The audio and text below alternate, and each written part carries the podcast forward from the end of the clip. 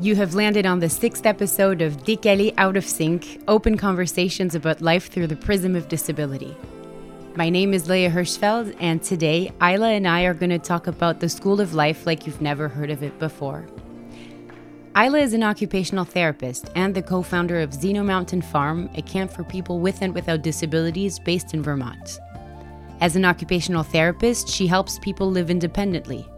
As a camp director and founder, she offers community to people for which it can be hard to come by.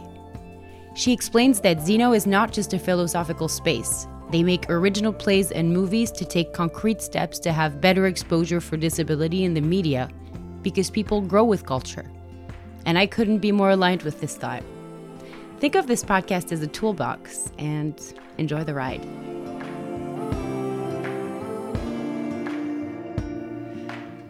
Today I'm sitting with Ila in Bristol, Vermont. We're sitting next to a beautiful window. It's snowing outside. How are you, Ila? I'm well, thank you. I'm so happy to be here. Thanks, Léa. Thank you for being on the show. So you live here at Zeno Mountain Farm. Yes, I live here all year long, which is a big adventure in Vermont to live here year round. Today is particularly beautiful. It has like very, it was very cold, and all the trees, all the branches are covered with snow, and it was a real winter wonderland today. Where did you grow up? I grew up on Martha's Vineyard, a small island off the coast of Massachusetts, close to Boston. Also rural in the summer. Martha's Vineyard's just very much rural Massachusetts, small town, surrounded by ocean. So you know, I, I always had a bikini in my car as a teenager from 16 on, you know. Um, Vermont was never something that was really in my sights or awareness to move to. And Peter, my husband, slowly was convincing me to move to Vermont, taking me hiking and skiing and camping. And, and then we were looking for a place to build the camp that we run that we'll, we'll get into talking about. And it sort of clicked it's a beautiful, beautiful place and has a beautiful small community, which those two kind of are inextricably linked.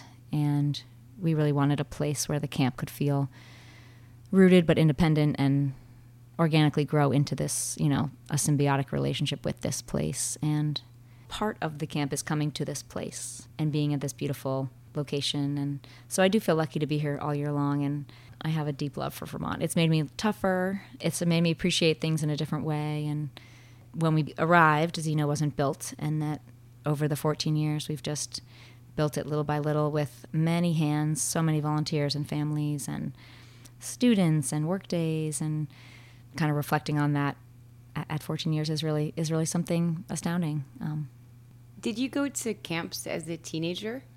I'm kind of a career camp person. Yeah, I like I used to win things for enthusiasm. That was the award I always got. On Martha's Vineyard, it's a big summer place, you know. So I went to day camps and theater camps and my parents always worked as well. The vineyard is a real working class community, so in the summer my parents had like 10 jobs and they normally had like two or three and so i went to a lot of camps because of that you know um, for childcare and and then i went to sleepaway camp around age 10 and love that on a little lake in Lake Winnipesaukee on a little island, another island in New Hampshire, so nearby, and went for a whole decade there. And my, my last year there, I was a counselor and a counselor in training, and I drove the water ski boat and worked at the craft shop and played soccer, loved it. And then my very last year as a counselor there, my friend had gone to a camp on the vineyard um, that was for people with disabilities, a similar camp, and she was like, Ila, you are going to love this camp. You got to quit that camp. I know you love it, but you got to um, come volunteer next summer. And so I went my very that very next summer to volunteer at a camp for people with disabilities on Martha's Vineyard um, that I had grown up with. I had been a girl in that town, and my mother's a nurse, so she had taken me to the plays that they do, and I had always kind of felt like I'm going to do that when I'm older, or I'm drawn to that, or I'm interested, or do camps or work with people who have disabilities? Go to that particular camp mm-hmm. with people with disabilities. Yeah, the the plays that I would see once a summer were very very dynamic. It was like very creative and so different than what I had seen and and very fun and joyful and high quality of music and high quality of humor, things that I really loved and I could just kind of sit there and let my expectations just kind of shift around me and open and I could just be in the experience. So it was very like immersive um, as a child. And when I was 19, I went first to volunteer. And it was the year 2000, which is easy to remember because it has 000, which also is kind of auspicious. Um, that is the year that I met my husband at the camp and was the first time I volunteered at 19. And basically, from that summer, that first summer, I started to orient my my personal life and my career life around this camp and this community filled with people with disabilities and creative what, endeavors. What's the name of this camp? Uh, it's called Camp Jabberwocky on Martha's Vineyard.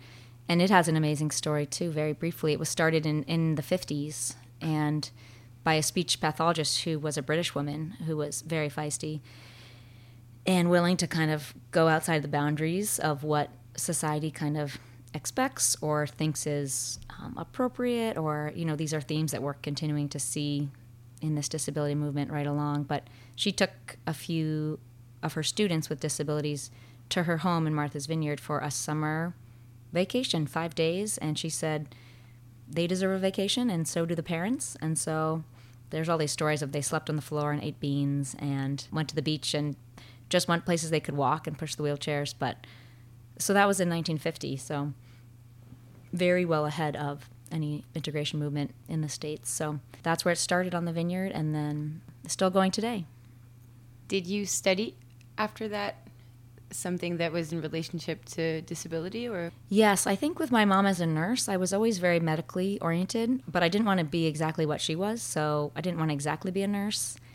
And I actually was pretty interested in medical school, but I, I could not fathom the the price of medical school as like a 17 year old. it made no sense, and I didn't grow up with a lot of money, and so it felt very overwhelming. But I felt medically oriented since since the beginning, and I really was like the only one of my friends who was like kind of ready to go to college and get a job, you know, get into a field. So I studied occupational therapy, and I went to Boston University, where they have a great OT program, and um, yeah, have been in OT since I graduated in 2005. So I've had this kind of tandem career of a clinician in the clinical world, in the healthcare world. I've worked in many different settings with disability as an OT, uh, acute hospitals, um, people with spinal cord injuries and brain injuries, up into. I spent the majority of my career in uh, public schools and private schools, working with school age children with disabilities and kind of a specialty in um, multiply impaired uh, children with multiple disabilities. And honestly, the reason I got into the schools was because I wanted to have the summers off to run the camp and to go to the camp. It was simply a function of my passion for the camp and the balance that the camp brings, that the, the nonprofit model brings to the clinical world. I feel like it's been a wonderful tandem career because it's so complementary. The nonprofit model of belonging and service and reciprocal care and friendship was such a compliment to the clinical work I was doing as an OT. And I could really bring that in my skills and the therapy I did, but also sort of in my heart and that frequency that I carried um, as a clinician. And I kind of watched that grow over the years. Um, I have been on a break from the clinical work um, since my third son. So for five years, I have not worked as an OT. But I've been working in the Vermont public schools since we moved for those 14 years. What does one study to become an occupational therapist, and what does it mean to be an occupational therapist? What do you do? To be an occupational therapist, um, you now need a doctorate, but I was the last year that got a bachelor's, so I saved myself and my parents many, many, many hundreds of thousands of dollars, which was lucky. So it's a complementary career to physical therapy, very similar. People know physical therapist, which is a rehabilitation job where you work with people with disabilities or people that have had an accident or elders or children really across the spectrum to help them in their physical body get back to doing the things they want to do. That's what a physical therapist does.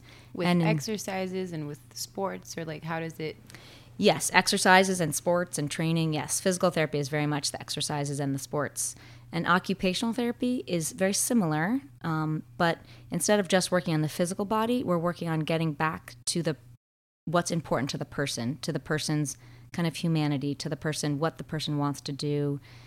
And that starts with your activities of daily living. So we work in OT with people doing hygiene and dressing and brushing teeth and feeding themselves.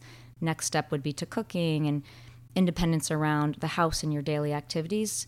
And then right up, you follow that trail right up into what brings meaning to your life. What do you want to do that's going to bring the most meaning? If somebody wants to paint, so how can we set someone up, including their disabilities and their challenges, to paint? And can we, OTs really look at the setting where someone is? How can we change what's around them? They're more specialized in that than physical therapists.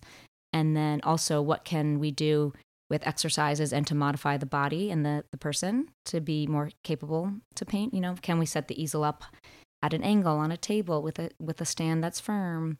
Can we work on your upper body strength? And then to add in assisted devices as well. What what equipment would one need to be as independent as possible and to have as meaningful a life as possible? So it was really a fit because it's very individualized. Um, what brings meaning to one person is so different than what brings meaning to another person, and that's why I was very drawn to OT. And it's it is a very creative uh, career because it's people and it's disability and it's seeing what's possible. It's living in the potentials as I see it. So you're really the person who is between the individual that you're helping and the system. What did you learn by being in, at that really specific key position? Yes, yeah. It can be it can be a hard position to be in um, because currently the our society and our culture really has sort of a negative connotation about disability. When you acquire a disability, like you're in an accident and then you have a disability, or you're born with a disability, the connotation is sort of the first focus is what someone can't do, what what the issues are, what they're going to miss out on, what they won't be able to achieve. That's just kind of the natural inclination. And in OT, what we're trying to say is we're trying to look at what someone can do and start with what's important and just take these little tiny steps. So at that juncture, I feel like I could just really meet people in a way that was collaborative. And we take all these classes in OT school about task analysis, which is kind of a cool metaphor for life, but you break things down into the smallest possible steps. And we had to write papers that broke things down into the smallest possible steps. I wrote a paper about erecting a tent, and it was like 20 pages long. And, you know, I had to say erecting many times, so my friend and I were laughing um, about my erecting paper. But it's there's always a step you can take. That's very much where you meet people at when they're in the system. Um, families are dealing with a lot of loneliness and frustration. People also can feel shame or all types of things. So I've really felt like it was my job to greet them as a person and bring myself as a person and then take small steps together. What situation have you dealt with the most with schools? Schools, the public schools is a wonderful place to work because it's very varied. You get to see many, many types of disability. It's kind of like you have all different all the clients are very different. Some places you work it's kind of specialized, so you're working with all people with brain injury or all people that have cerebral palsy or physical disabilities. So the schools is very wide range. Um, I often felt like there wasn't enough um, services for people, that people didn't get enough um, OT support. And the model is very based around uh, a deficit model. So, in order for someone to get services at the schools, in order for me to come in as an OT to consult with the teachers and to create goals for independence and for success, they have to be scoring very, very low. They have to have um, so much deficit and be so far below their peers to access the support. So kind of fundamentally in like a in a macro sense, I feel like the mode of access is is the hardest part about schools because when you're in this mindset of deficit again it's it can be a lonely challenging place to feel like okay my child needs help with this this this my child is this behind in this this this you know and that's we need to have markers and we need to have information about that it's all important but it it's a hard place to start to then build up into those potentials. And so that that was my biggest challenge kind of philosophically was I just wanted to go to the meetings and say I love working with this kid. I think this kid brings this this and this to the classroom. I think this and this is where we need to support and I always felt like I really wanted to support the parents in that and support the teachers. I also really love working with teachers. That was a really that is a very um, inspiring part of the job to to make a small change and educate them about the potentials of the student or the challenges and watch something come alive. Watch the student be a little bit more independent at circle or watch these small little keys start to unlock. But i wish that we could access all the students and especially the students with disabilities from a place of potential from a place that you know the ot is at the school for this many hours and they can work with any and everybody and um, you know if i was in charge of all the money and the federal funding um, it could be a a different access. It could be a different entry point. I think that is where it can feel hard. And then when we start to take the steps we start to kind of integrate that and and then we can also just talk about that as a team but you have to kind of get in there first before you can tend to that do you start working with people at a very young age or is it sometimes adults? Yeah, I wanted to work with adults actually. I've always been more interested in in OT school. It's very common everyone wants to work in pediatrics. They'll say like where do you want to be in OT and 85% of the people in my class said I want to work in pediatrics. And I said I'd love to work with adults. Again, I landed in pediatrics because of this summer schedule to have the summer off. But yes, you can get OT starting, you know, 0 to 3 is called early intervention here and I never actually uh, worked very much in early intervention. I, I, do love that age. I love the zero to three, but I was really working with elementary aged kids, which is, you know, five on up, and mostly uh, lower and elementary, like five to 12. Um, but also worked with some high school students and enjoy really every age. Every age has its own cool things that are unfolding and, and different challenges. And the younger kids, there's a lot of work with families, which I also really love. I love to work with families and be part of the team in, in that collaborative way. The family's such a big part of the t- care team. Mm-hmm. When you start working with older kids or adolescents, you can also, I feel, notice what's been missing before. And we usually say that it's really important to start building at a very young age or as young as we can.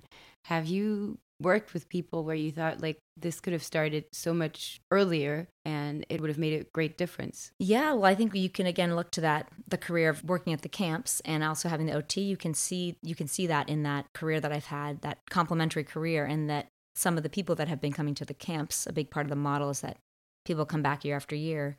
So I've known people with disabilities that have started coming around age eight, and then, you know, he's now in his 30s, you know? And so seeing what that that model of friendship and a model of I matter to a group and I'm important and I have a fun group of people to come see every single summer and be part of how much that affects your life outside of camp, your life in school or your workplace. And I think adolescents that I've met and worked with that were outside of the camp um, I think adolescents with disabilities are dealing with the same similar things with adolescents without disabilities, um, neurotypical adolescents. It's a lot about belonging, right? It's a lot about where do I fit and where can I feel my empowerment that's growing. And I do feel like the adolescents with disabilities have many, many more barriers to those fundamental things they're working on friendship, belonging, independence, all these things that are fundamental. Um, and people that have grown up in the camp model, I can feel their their sense of, of value of worth has more of a rooted foundation. And that that is so core to our humanity. And that is harder to find in the regular world um, if you have a disability. And for many reasons many any reason that you have marginalized conditions in your life if that makes sense. Mm-hmm. absolutely. When did you th- decide to create your own camp we had been working at the camp on the vineyard as volunteers. And again, up into my life as a 19 year old, it was the most dynamic thing I had done. It was the most fun and challenging and creative thing I had done. So I think as any young person, you start to follow what you feel magnetized to, right? And where where you feel that creativity and friendship and challenge, you know. So we started to do camps other than the vineyard camp we went out to LA, we went down to Mexico. Anyone that was part of the summer camp was that was doing something new would kind of rally the troops and say, "Hey, would you do you want to come? We want to go down to Mexico and start a group there." And anytime we started a new camp, we always had people with disabilities and people without disabilities going together because part of the modeling is the friendships and the collaboration. And a lot of the care and a lot of the activities are guided by the people with disabilities, also teaching the people without disabilities, one, how to care for them, but also how to have activities be rich and have activities that meet everybody's needs. So it's very collaborative. So it's not like able bodied people can just go down to Mexico and say, hey, let's have a camp for people with disabilities um, because we're only bringing our perspective as able bodied people. And so when you, we would go, and we were all friends from these summer camps. So I would go with my friends with disabilities and my friends without disabilities, and we would be demonstrating the care we're providing, but also we would be integrating. And so that's how we started camps. And I went to LA, I helped do a camp out there. Uh, we had a friend in Mississippi. So this was happening that we felt like the model was transferable, that the philosophy and the integration and the friendships was kind of the core principle that we could bring almost anywhere. And people with disabilities are, are natural problem solvers. I mean, so traveling was like a wonderful, fun adventure because there's many things to solve traveling. And um, I'll never forget when I took my friend Larry down to Guatemala. He was a small man with cerebral palsy and he had a blue wheelchair. It was like a bright blue wheelchair. And we got off um, at the airport and a woman we were on like the United Airlines and or something, and the woman thought that his wheelchair was the United Airlines like wheelchair that you can just borrow. So she put her child in his wheelchair and wheeled him wheeled her child all the way through security and and so Larry uh, had quadriplegia, so he didn't have he had limited functional use of his limbs. So he he could use his hands and his arms a little bit, but not in a functional use to walk. Um, or to hold many things. He he actually had a cool communication system where he would touch his thumb to his pointer finger to say yes, and he would touch his thumb to his middle finger to say no. So that was very cool.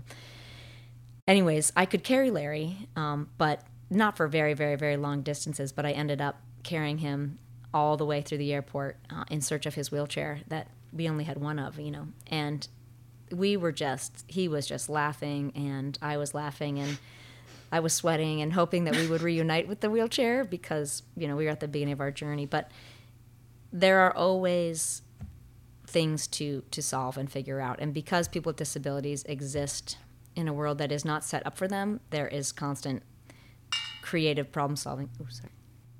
The way you put it feels like camp and having places where you can meet people year after year and build relationships that are outside of your everyday life feels very complementary to a life where obviously depends on people but it, there can often be a lot of isolation and sometimes a, some difficulties with autonomy whether it is physically or how to make friends, how to find a job, how to f- have something steady that also connects you to society, really. Exactly. And it's when you look at people who have intellectual disabilities, for example, it's often really challenging to have work environments or like school environments that are stimulating and that actually are environments that expect of you, you know, like that that challenge you beyond what you can naturally give. And I feel like what you're suggesting is camp is a place where you can actually try in a fun way, also in a friendly way. Yes, absolutely. One of the, my favorite parts about the camp philosophy that I think I was drawn to immediately and have been since the beginning is this core principle of service. This when you have a group that's that diverse, as you mentioned, physical disabilities and intellectual disabilities, people that's a wide range of ages, that much diversity and that in a model of providing care, so a reciprocal care model, you're kind of I always say like service is the currency of Zeno. Service is we're in service all day long and that's in small ways that we do the dishes and sweep the bricks and clean our cabins and do the laundry together as a group, you know, but also in a bigger sense in that I bring what I can bring and you bring what you bring and then let's see what we can create together.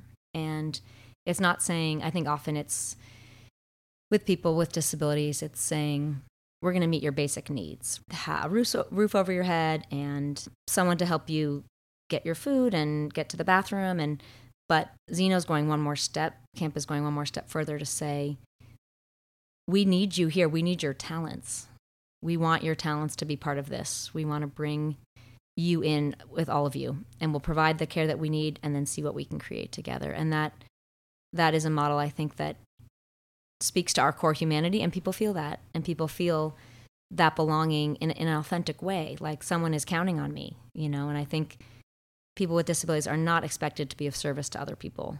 You know i always think about um, my friend ben who he's a man with down syndrome who also came as a young boy and now is in his 20s i guess upper 20s but when he first arrived at at camp at Zeno, he wanted to ride in the front seat of the vans. And because one, the front seat's awesome. You're close to the music. You get to hang out with the driver.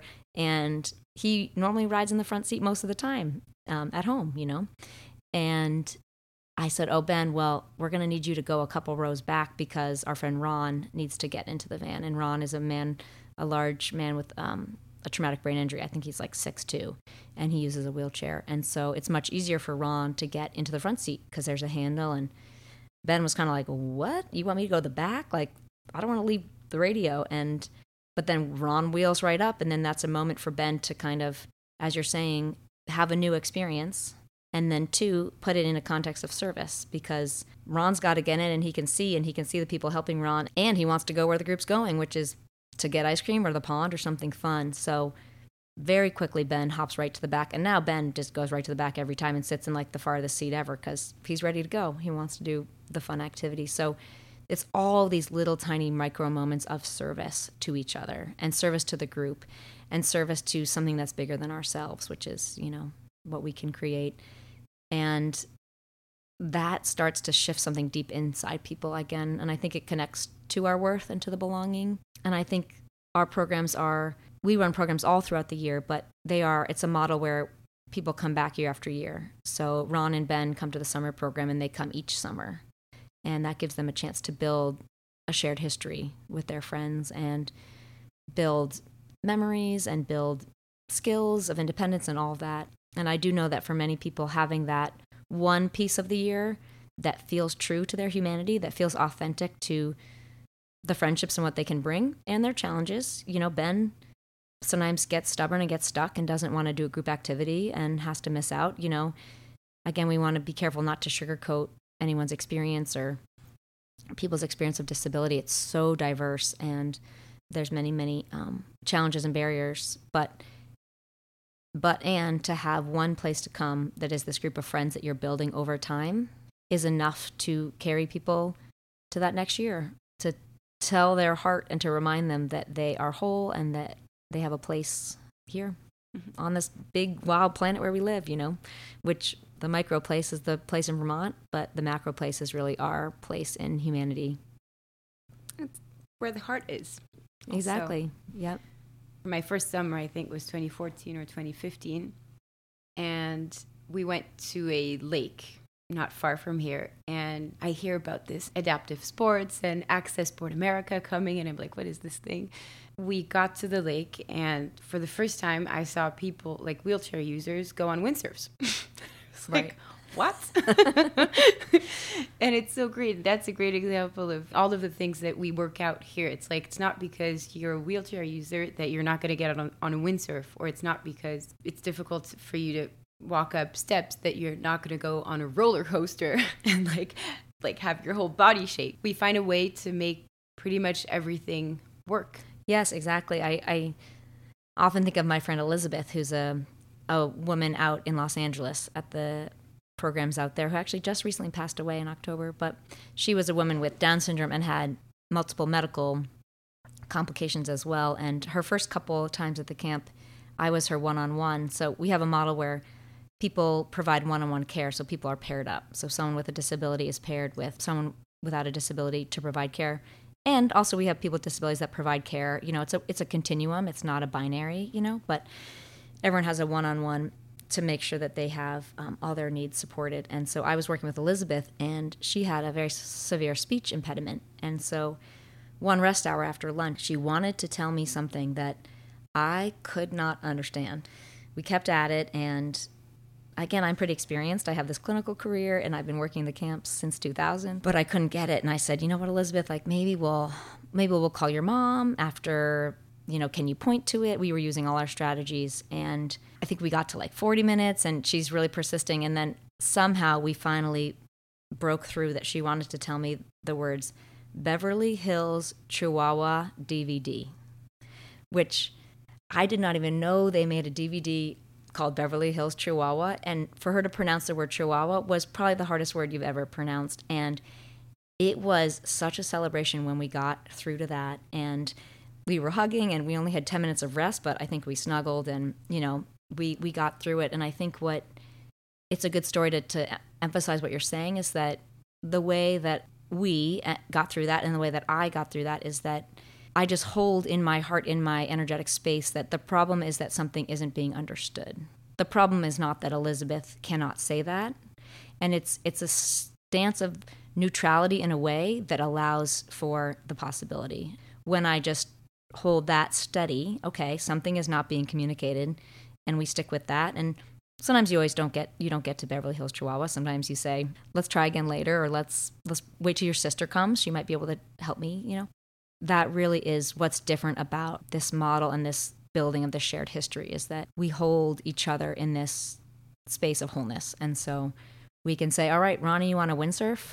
That takes a lot of resources and creativity for Ronnie, again, the man with the brain injury we spoke about, to windsurf. He's tall and he's heavy. Yeah, for people to understand, yeah, Ronnie had uh, a brain injury when he was in his 20s, early 20s, and now he's um, well into his 30s, and he has, yeah, he's very tall. He's like 6'2", and has limited strength in his legs. Um, so it's hard for him to even to transfer from his wheelchair one place to the other. And because he's so tall, it's hard to transfer and, and limited strength in his legs or his arms. Um, so he can sit and use his arms, um, but he also just has one arm that's stronger than the other and one that's pretty tight um, and has some spasticity. So for Ronnie to windsurf takes incredible resources and creativity and a lot of people power. That is also what we have at Zeno is tons of people and people that just arrive like you did and get right to the lake. And it's also, we don't spend a lot of time kind of explaining why Ronnie gets a chance to windsurf and why, you know, we just, we do it and we do it together and we do it with Ronnie collaborating, you know. And let me tell you, when you learn how to windsurf, you fall off into the lake many times because windsurfing is very hard to balance, you know. And so it really creates also um, we call it, you know, the digni- dignity of risk for Ronnie to get a chance to fall flat on his face in the lake, just like many people that are learning to windsurf. The windsurfing is a pretty dynamic thing because the group that we work with, Access Sport America, has made adaptive windsurfers that are chairs bolted onto two boards that are connected with pipes. Um, it's a hard thing to explain on a on a podcast, but he can sit. We can transfer him up and over, but that means transferring to a a double windsurfer that's in the lake that's moving, you know. And so we just use like five or six people and strap on his life jacket really tight. And to get to participate in something like that is again, it, it feeds the spirit and it's fun and it's collaborative and you fall in the lake. And then at the end of the day, when you go to dinner, you were like, remember when I took that spill? And um, you laugh about it and pass the mashed potatoes. You know, that's what we all want to do is is be in these experiences and and push ourselves and have it be real you know, and have and get to places that feel deep and then come back to share about it. Mm. And there's not only these physical experiences like to get somewhere, there's also all the conversations. I'm thinking about Jacob, for example, who wants people to be healthy and he wants to help people go through their health check. and so he trains people to be gentle towards each other to check their eyes and their ears. And, that's a way for him to kind of like enter the group make sure that everybody's healthy and then whoosh, we can go on and it's so interesting like because you get to play games all the time. It's like theater. Oh people are so quirky. That's like again like you can't have a wrong human. People at Zeno are so wonderfully diverse and you couldn't i mean i always say like there's not a bad seat on the bus you know. I'm also the director so i'm bossing people around all day which i love to do. But it is really true. You know people say oh i wanted to sit next to maria or and i'll say you know what? There is not a bad seat on this bus because i guarantee either you're going to fall asleep and take a nap because we're so tired or you're going to get into a conversation that you couldn't have dreamed of you know because it's that diverse. And it really is kind of a celebration of the everyday because it's it's if you and I went to get ice cream, for example, we would have a nice time and we would have a chat and ice cream would be delicious. But if you go with 70 people, that are the most diverse friends that you have, going to ice cream becomes a full adventure. It takes like about four hours, first of all. and then you, you can't you can't imagine the adventures it takes when people walk differently and eat differently and and it is theater. You know, it is it is a very creative approach to life. And, and again, that diversity breeds that. The Zeno philosophy has some basic principles, and we've touched on many of them just organically through the conversation. But one is that everyone contributes, and that goes from washing the dishes or helping to edit the play or sweeping your cabin or providing direct care to someone with a disability, feeding, bathing. Also, that we come back year after year so that people can build a shared history and build uh, it's a lifelong friendship model so that really is the outcome we're going for is friendship you know which is it's not a capitalist goal. We're kind of changing what the goals are what the metrics are and we're saying that that we're prioritizing friendship. And when it's so diverse again it takes resources and creativity but um, what blooms is is so incredible. The third core principle is that nobody pays to come and nobody gets paid to partake or to help or support. And this is really huge and also different and anti capitalist because there is no social hierarchy when you when you eliminate money. And people with disabilities are asked to pay extra for everything. And the majority of people with disabilities spend the majority of their time with family or people that are paid to spend time with them which is so important. Respite care is such an important part of life and of the reality but it is a little bit different than to spend time with people that aren't paid to, to build friendships in an authentic to have the chance to have the opportunity to build friendships with someone that isn't paid. Um, the level of respect the level of what someone expects and the give and take um, has a different chance has a different opportunity. So that's another core principle. And it's so fundamental to zeno that nobody gets paid and no one pays. Everyone's a volunteer that we sometimes forget. That's so like embedded in our hearts and how we care for each other and how we greet each other and that it's important to to talk about because we're we're taking away that barrier for people to come one financially and then two we're taking away that barrier from the relationships that are being built. Um, and we're able to do that because we spend all of our time outside of camp raising money. Um, it is a nonprofit so we raise money all year long to support the camps. But our overhead is also very manageable because all the care is provided by volunteers and everyone contributes. The last core principle, the fourth, is that we always have, uh, we call it focused investment. We always have a project. We always have like a unifying project at each camp. And this is one to create a container for all that potential we were talking about, but to create a space for everyone to rise up into. So in the summer, we make a play, uh, an original musical, and that is that container that actualizes the potential of the group. You know, at uh, our group that we work with with uh, chronic illness, they do a beautiful story, moth inspired story night where people work all week on their stories and then share it in this very cool format. Um, so every group has a has a project or a unifying theme to, to something that we build or create together. So you have camps throughout the year that aren't all related to disability. You said that there's yes, yep, yeah, that's so important. Yep, from that philosophy that we just shared about, we expanded it to other groups that were marginalized, um, and that kind of happened organically. People reached out to us, and we built the facility, and it just sort of grew but we now work all throughout the year. There's 12 retreats throughout the year and other groups that are have barriers to community. That's kind of the way we're explaining it. So people with brain injury, we had a, a, a special group that was focused on that because that group also is an acquired disability. So it's a particular set of challenges. Um, and often at that camp, people would come with a caregiver or with a family member, which was different to most, you know, camps. We also have a couple groups with veterans to build community after um, being of service and then being home. All the groups name it um, themselves. That one's called the Welcome Home Retreat because I had learned as an ally in that group that people often say thank you for your service to veterans, but they really prefer people to say welcome home because to be in the service, you're sort of you're doing this very core work to protect the people, but you're also separated. And so when you say welcome home, it's like it's kind of a reintegration of them as a as a human. So the welcome home retreat with the veterans, and then the chronic illness group, they named it um, the Spoonie Collective, which is a group of people with they sort of say invisible disabilities, Lyme disease, lupus, MS, depression, and disabilities that you may not, if you saw someone on the street, under, know that they have a disability, but it has very big impacts on their life and um, everything that they do and wish to do. And the Spoonie Collective is after uh, a system of cataloging their energy. They say, like, it, when they wake up in the morning, how many spoons that they have. Like, oh, I spent my spoon doing a podcast with Léa. I'm too tired to go out to dinner. Or they use it as a kind of a term, a colloquial term in the group about how much energy you have. And sometimes you wake up with zero spoons and all day long, you know, you don't have any. So it's a really, really incredible group. Um, we're doing some new groups this coming up with uh, special ed high school classes, which is again in the disability model, but very much looking forward to that as well.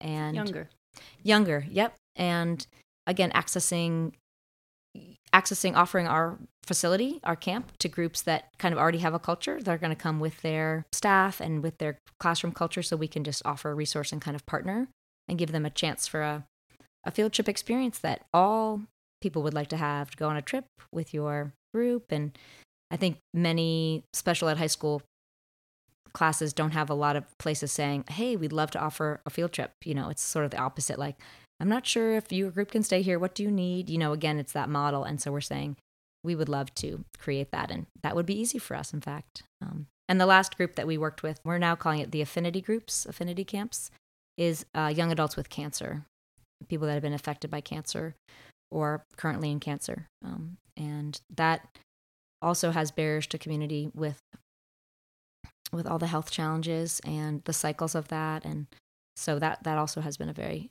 meaningful group to to be part of and to just be an ally and to learn from. And we use those same Zeno core principles on repeat. You know, we come back year after year, nobody pays to come, everyone contributes, and we all work on a unifying project. I think there's another thing that is that everybody calls each other friends. There's no helper or counselor or like helped person or camper. It's like everybody is friends and there's no distinction. I, I think that's really, really important, especially in, in environments of care. You know, often the person who cares for can have an ascendant position, like they, they decide. And what I thought was also really magical here is that it's not because you, you help or, or you're helped that you're not equal. And that in life doesn't always take place. Absolutely. Yeah, I think the language is so important and the language the language is huge and the language is evolving you know as as we all evolve and i think when we first started at the camp on the vineyard we did use the terms camper and counselor and that was just the common terms and so since zeno has been around we have evolved that languaging and we have done away with camper and counselor and that first summer it felt a little awkward for some people you know kept saying counselor but there is there is a like you're saying there's a hierarchy in that. As the counselor i'm bringing something more or i'm bringing something higher to the camper, you know, and because at Zeno, at their the majority are adults, so often the camper, the person with the disability, has been coming in this model for 30 years, and the counselor, who is you arriving in 2014, it's your first time, so they're bringing a lot more knowledge. You know, there's many different situations, um, but very quickly we transitioned that language. It was so much more aligned mm-hmm. to take away camper and counselor that it clicked, and now it almost feels like saying camper and counselor like feels kind of dirty it, it feels like kind of uncomfortable. Yeah. We we very much um, and we we have to tell people that all the time because that is the common thing. And and camper often also is associated with younger somebody that's younger, and often people say when we run a program for people with disabilities, people think children. You know, I think the fundamental piece is that in general, which you know can be hard to talk about, people with disabilities are valued less, and that is something with at Zeno, we are showing a model where that is not true, like you're saying. It, your value is not dependent on care being provided or anything like that. We are saying that every single person is valuable. Mm-hmm. And then what do you have to bring, you know? And so we do not use the term camper and counselor. Yeah, we use people with disabilities and um, we use the term safety crew for non-disabled volunteers. Um, and we often just use the non-disabled crew. You know, we're just we need to be pragmatic and speak honestly about what everyone's doing so that we can be safe and move the group along but it's a very important piece of how of the ethos of zeno how we treat each other is the languaging often people that come to zeno also carry that with them into their lives so if you have a disability and you leave zeno you you carry that you can be in a respectful reciprocal friendship and you start to train other people in your lives to be friends you know and treat people in a way And for the non disabled crew, um, I remember my friend Finn was working, she's a young professional, and after college, working at a, like a program for people with autism during the day. And she found after working there for a little bit that it was not a, a, friendship model. It wasn't a respectful model. It was a model that had a lot of hierarchy, where the people that were non disabled we're very much above and providing, as you said, all the ideas for activities and providing all the activities of all the supports that need to happen. And she said that she sort of tried to influence and communicate about ways that it could feel more aligned and true to her to collaborative. and collaborative exactly. And she ended up deciding to leave that place of work and get and work at a different place. She went to planned parenthood. But i think that's a good example of when we get treated in this way and when we treat each other in this way we start to treat and train other people in our lives and, and be want to be in relationships that are that way one very different thing about when you came is that you also came with your brother um, and that we have had some siblings come to zeno but not very many. Often siblings take a break when their loved one with a disability is at Zeno and surrounded by friends that um, we haven't had a ton of siblings, but often siblings will come for one or two seasons and then um, do something different, travel with their family or work in a different experience. But what kind of feedback have you had from siblings? Um, no, not really direct feedback. It's just more what I observe. And a big thing for siblings that I've noticed, but you would be the expert here. I would ask you really. Um, is to to really have an experience where their sibling is loved by other people, is is seen by other people, is appreciated, is pushed, is not coddled to, is just an honest relationship, which again back to Ben, there's there's challenges with with getting along with people. You know, there's many challenges, you know. And so but to have the sibling, to have the loved one really be be seen and be loved by other people besides the family is an experience that I sometimes, um, one family shared that he wasn't sure that anyone else would love his son Josh the way that he did and his wife and his daughter. And that that was something he almost was afraid to kind of speak out loud because he that was not his wish for Josh to not have people that loved him, but he just didn't know what that would look like. He wasn't sure. And so when he came to Zeno and Josh came for many years and still comes, um, that's something that like opened in him and opened in their family to that Josh was loved and Josh had friends and Josh loves to hang out and, and do all those things. It's also quite magical to see that sometimes people who aren't family members know better than us. I've come to realize that with, with Anton. Sometimes, so he's been coming for six years and I've been coming for eight years. And sometimes he doesn't need me, he doesn't want me. Right. And right. I'm clearly not the one who knows how to deal with what he's going through and he sometimes gets emotionally overwhelmed and he cries a lot or he doesn't want to be there the, and i'm coming from sometimes just because i'm a sister a position of like authority and yeah. kind of like please behave you know? Right right. I want him i want him to be to be successful. Yeah. Yeah. And i want people to think that he's wonderful and and and flawless but nobody's right. flawless you know? Right right. And i've always learned how to kind of wish that nobody would notice that right. that he that sometimes he behaves in certain ways, but obviously he does, and he's and it and it, he's himself, and it's great. Right. But we also learn too much that we're supposed to fit in a mold that's just not realistic. Yeah. And I remember it when I came here also. So I grew up with an older brother who has a disability. So one would think that I know about disability, but no, I know about my story. I know about our story and our experience. Right. I didn't know anything about this world. And that's right. what I found so incredibly passioning and, and, enlightening and uplifting. And I was like, what a world, you know, and like what a what an interesting more than interesting, I was just like, oh, that's what life is really about you know like what that's yeah. where are all these people you know? It's just yeah it's so interesting to compare perspectives. And that's yeah. what this project is about. It's really about like comparing. Totally and it makes me think of two things. One the first thing is that we just also are different with our friends right? We're different with our friends and our family and that that's a baseline common principle about humanity. And again when you talk about the disability community that's kind of a very progressive thing that yeah, Anton does different things with his friends than he does at home. And everyone in the group does different things because it's hanging out with your friends. And that starts with the care, you know. again, back to my friend Ron, he keeps coming up, but when he got there, he, he wanted to do four types of mouthwash because in his group home where he lives, that's the main time he was getting social contact was during his hygiene. So, and he got to camp and we said, Ronnie, we can't do four mouthwashes. Like, first of all, we don't got the time. We got to get to the pond, you know. But there was some things are different. You know, things are different because it is a friendship model, and there's there's a liberation in some of that, and there's you know a change of perspective, and and now all these years down the road, you know, I don't even think Ronnie brings his mouthwash anymore. But I think, or people that say, you know, they have trouble falling asleep or this and that.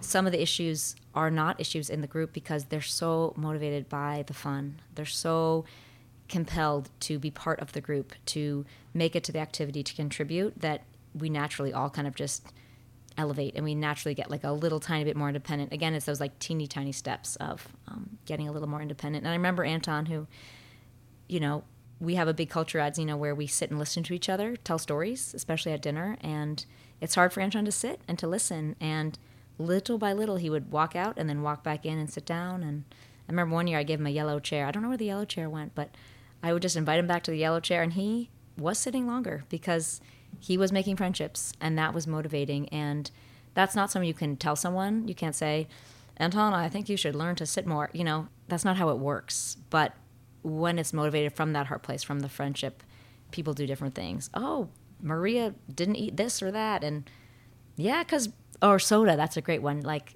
we don't have any soda at the camp just because we don't have any soda. And I can't believe they went a whole month without drinking soda. And it's like the whole group's just drinking water and coffee. And so, great, here we are, you know. So, I think that's, again, a very common thing about just being able to spend time with friends, getting that that change of pace from the family and from all your care providers and also a break for them you know i think that was always a very important part of the camp is that families and care providers can take a vacation too we need we need to spread the work and the responsibility and the joys of of caring and being in life and being in collaboration with the disabled you know across boundaries um, how do you think that model i agree like it shouldn't be only families how do you think that this could spread well i think you know in a in a big sense, in that macro sense, again, it, it's back to a culture where people are valued less because of disability. I think that is where the real core is. So you also sharing like, is Anton going to act in a way that I feel embarrassed or I feel you know that I don't want him to know that they, he has flaws, you know, which is so true. But I react like that because the way of the way, uh, way society is. So yeah. society is creating a kind of place where disability is not widely embraced and celebrated. So I think that is the real big picture thing of how we start to chip away at this is that we start to have experiences for people that are not what they've known. That's not a one-sided view of deficit and a one-sided view of what you can't do and a one-sided view of um, what's going to be missing and what's going to bring everybody down and what's going to pull from the system, you know. And again, not sugarcoating any of the disability experience. You know, I am not disabled myself, but to start to have other perspectives shown, to hear from people with disabilities about their experience and about their challenges and about their celebrations, and to have an attitude of openness and an attitude of we can learn together and take steps and what do you need and you know i think a bigger vision would be you know disability is about 25% of the population in the us i don't know the statistics for france but my guess would be similar. And what if you know 25% of all our friends were disabled? And what if 25% of the people that were i saw at the library had disabilities? And what if 25% of the people at my work had disabilities? Because that is the truth of life. And the reason it's not there is that there's barriers for people to be out and in community and in those places. So and the system is so built on time efficiency and money. It's like what how profitable can you be to exactly. the community in a financial way? Right we need to get more creative about that and, and what people are bringing. Um, that's why Zeno loves the plays, and we've also made films. The film started out as just a real creative project that we love to do and has turned into our kind of our primary form of advocacy to kind of show this model which is to, to give people a different perspective of disability. And they our films star a ton of people with disabilities, but they aren't about the disability. They're not educating in a formal way about disability. They're just showing people with disabilities in all types of characters and storylines and so I think that's another piece too. Film, we're a culture and a that understands our humanity a lot, reflects on our humanity through film and through podcasts and through things like this. Um, so I think that's another way that Zeno has tried to take, you know, concrete steps, not just this philosophical space, um, concrete steps to have better exposure uh, for disability in media because that can really go a long way. And I think we also make change in, in the hearts of everyone that comes. People again carrying that out into their into their worlds and all the places that they go. Mm-hmm. You also give talks in universities, in libraries. What do you tell people? Yes, we've over through the movies actually we've been doing a lot more talks and a lot more just sort of educational forums and we always I always present and talk to with disabled advocates. We always they say nothing about us without us. So every time Zeno is speaking about disability or our programs, we have disabled community members as well representing and communicating about the experience. But we often teach and talk about what it's like to be a person with a disability in that community, and we teach about disability in film and what the current kind of stereotypes are and, and what we normally see, and then what kind of what's possible in our films. And again, I think the best way to explain it is to do it. That's kind of the Zeno ethos. So to show them a movie and then ask their their experience, you know, what Q and A's, like Q and A's. Yeah, what do you think about disability? What has been your experience? I often find that people also are nervous or fearful or in that that deficit type model because they haven't had experiences with people with disabilities, which is which is nobody's fault. I also think we can't really speak honestly about people's deficits and challenges until we're in a place of valuing everybody. So if you're valued, then we can talk about our deficits and our challenge. But if you're being undervalued, it's painful to talk about the deficits, you know, and it's painful for families as well. So I think that's also what Zeno does well is that we can be very honest about what people can and can't do. We can be very honest and practical about people's disabilities and as part of their identities, and um, then go on to the next step of creating wonderful things and having fun and having dance parties and making movies and going for ice cream and doing all the things we want to do, staying up late and dancing and running around in the rain and anything that, that happens with a big group of fun friends. this camp is a lot about being together and being physically together. We just went through a pandemic. How did you guys manage that? Yes, COVID was a humongous challenge um, in every across the board, and in our community for people with disabilities, there was a lot of exacerbation in the isolation and lack of access to community and to workplaces, and you know a lot of things shut down, and um, so we very quickly, like within one week, decided to meet on Zoom online and we set up Cyber Camp, which was, we got like whatever the biggest Zoom we could buy. I forget. It was like we were on the email and on the phone of like, okay, we got to just get this up and running kind of as soon as possible. For months, we met every single day from 4 to 5 p.m. for Cyber Camp. And it was a place, again, to have that same core thing of Zeno, which is belonging. Like, I don't, my, my day that had these structures in that were bringing meaning to it, you know, these routines, and now that's completely gone. I know that at 4 p.m. I can go see my friends online and connect and feel a part of and feel that they would like to see me too. Feel like I matter. You know what I mean? I matter to the group. I add something and I can feel that. So that was our main mechanism. And like I said, we set it up like within a week and then proceeded to just do it daily, Monday through Friday, four to five.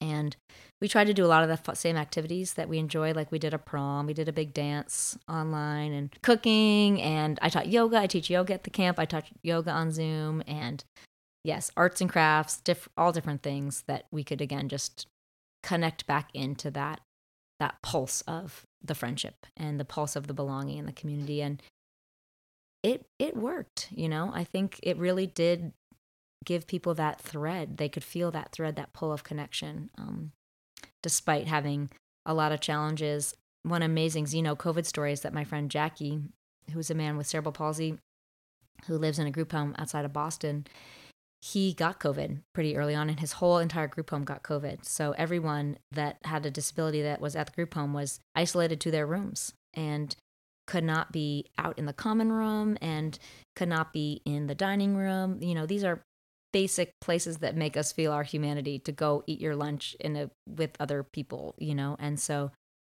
and the staff a lot of the staff got covid. It was a, a, a dire situation for the group home. Um, as you know we sort of leveraged our group of friends and the location specific group so the boston area group and we set up a call schedule. So jackie was getting a call from a Zeno friend, from a friend in the morning and the afternoon. And then once a day, someone would go to his window.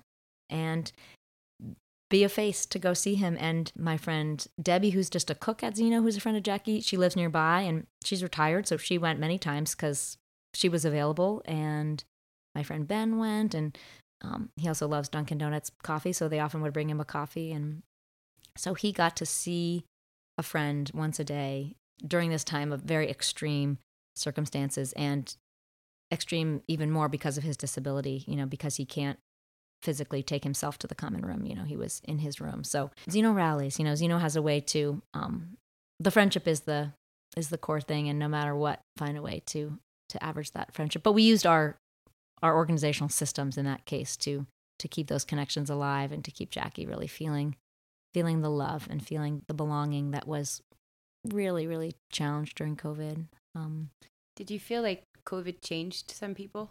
Definitely. And I think we're still, people are still integrating that and still growing and shifting from that. I think a lot of the non disabled group shared, you know, a lot of young people come to Zeno, people in their 20s and people that are college age because it's a time of life when you have time to volunteer or flexibility in your career. A lot of the non disabled crew shared about loneliness and um, feeling a little untethered to a sense of meaning or purpose or how to be in the world in a way that they could share. And so that was huge. Um, and then people with disabilities, it affected everyone in, in such unique ways because everyone is so unique with a disability. Um, but yeah, there there was a lot of isolation, and there's already a lot of isolation for disability. You know, um, some people work just maybe one day a week or two days a week, so you take away that, and um, many people's care providers couldn't come. You know, or so it was very heavy heavy load on the families to provide all the care. Um, or if someone gets COVID and then they can't go or they can't have care providers come in. And so, again, we just tried to provide that support to the families and to people that we're here and we, we love you no matter what. And we're rooting for you. We see that this is a hard time and we, we're here too, you know? So, that first summer back, when we first came back to COVID, we had kind of a, little bit of a different schedule. Like we didn't go out in the community as much. Normally we go to concerts and many movies and we actually really like to be in the mix with the group. We're, we're very boisterous and we love to be at any community event. We can go to fairs and you name it. Um, and we didn't do any of that because of the COVID risk, but nobody cared. Everyone was just happy to be together. It was like, that was it. That was it. That was the top thing to be with my friends and be together. You live here with your family, with your children. How do you feel that they relate or don't relate to everything that you've created here? Yes, we have. I have three children, three boys, um, ages five and nine and twelve, and had them all since we've been here. You know, we've been here 14 years, so it's been really wonderful and interesting to watch them kind of grow up through the model of Zeno, something that I came to as a 19 year old and then started to integrate into my being, you know. But for them, it's actually totally normal. Everyone that comes to Zeno is, is totally normal because people come back year after year, so they see and have grown up along around um, all these folks with, with and without disabilities. And some people want to hug them and it's too firm, and some people they like to hug. And again, we're very practical about it. We, we teach them that they can interact in an authentic, honest way with everyone down there. And they love to be part of it. It's so fun. They can they can feel that too. So again, it comes back to the exposure piece. They have just grown up around these diverse groups and they have absolutely no judgment about disability. It's really just interest and, and curiosity. Kids are such natural, like scientists. They're just like, oh, they walk in that way. And I couldn't understand when Diana was talking, but then she had a computer. You know, what does she use the computer for? You know, just these questions that are, are natural and real. And we want to be in those those spaces to, to actually build relationships. So it's totally fun, and they it's a privilege to be down there. We live our house is right next door to the camp and the campus, so we have kind of our own zone. But they come down and they have to follow the rules too. When they're down there, they have to contribute. So my oldest son Truman, who's 12, just last summer was helping out in a more formal capacity, and my friend Steve, who's normally uses Loft crutches to walk, uh, was in a wheelchair because his foot was a little sore and I had to stay in the barn and help somebody. And so I asked Truman if he would help push Steve back to the cabin. And Steve was ready to go take a nap. And Steve said, Truman, would you help? And he did. And so that was kind of the first moment where Truman helped in that way. But it was a very natural extension of Truman's relationship with Steve to then support him, you know, because that's an area where there's a surplus, right? Truman has that's very easy for Truman to do with his body and that's that's an area where where Steve needs help. So I think it also is again creating the culture and the environment where needing help or needing support or doing something differently doesn't mean that you're less than. When I invited you to speak on this podcast, did you think about specific subjects that you wanted to bring up?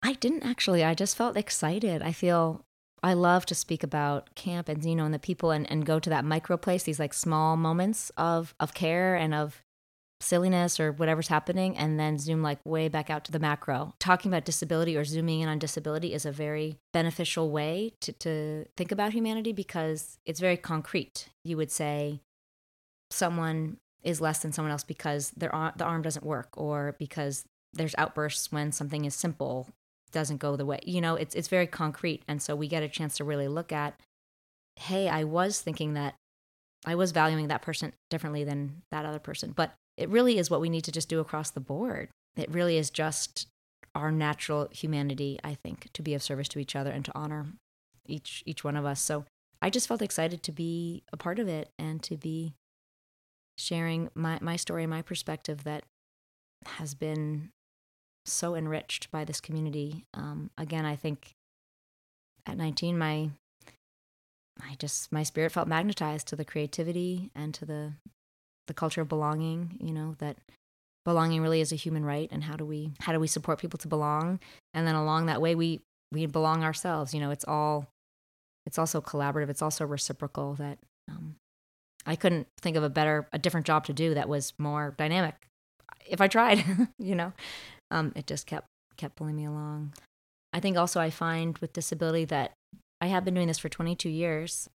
I'm also continuing to learn and grow and see things in a deeper and different way all the time um, because again because it is people and because we're working with potential that not everyone sees it's just a an ever unfolding kind of universe in these relationships i love to be in, in the challenge and the complexities of that it's it's super fun do you have a final word?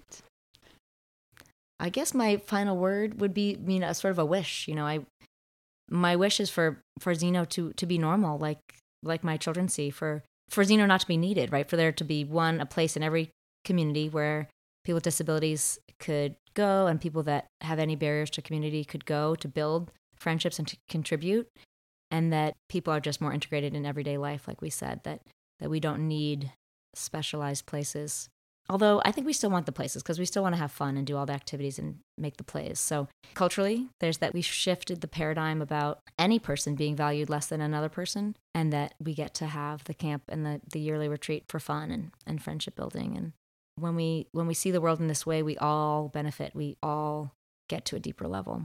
I know that people have to experience it to get that. It's not something that you can tell. And I think your experience as a sibling has such a deep impact on your life and your and your perspective in everything that you do. And so I want everyone's perspective to just be able to be deepened in this way. And also, I feel like if shop owners or like restaurant owners or different places thought like that, much more teams would include a person who has a disability, whichever, you know, like physical, intellectual. Like, I feel like with this open and kind of like, okay, what can we do approach of life and approach of a person, there would be many more people with disabilities who could work. The workforce would yeah. be definitely enriched. There would be new jobs, a new, really, economy yeah. could, be, could be possible since that is kind of the core yeah. uh, subject in the end. It's like time and right. money, really. Right. Sadly, but I feel that if everybody had that kind of okay, let's let's work it out and and let's see what's possible, the world would be much more diverse and rich, and everybody would have a place exactly like they should. You know. Yes, exactly. Yeah, yeah it would be just more reflective of our of the reality of, of the reality of what it population. is. population. Yes. Yep. Yep. Thank you. Thank you so much. Thank you. It's really been much. a pleasure to speak with you. Oh, that was so great. That was so great. Thank you so much. Yes. It was so great. Beautiful conversation. Thank you so much for listening all the way. This is an independent show supported by Villa Albertine. If you want to support us too, you can put as many stars as you like on your podcast platform, leave a comment, share it all around, and find us on Instagram at décalés underscore podcast, D E C A L E S underscore podcast. Up next, Grace, the single mom of Ian who has Down syndrome. This was Léa and Ila. À bientôt.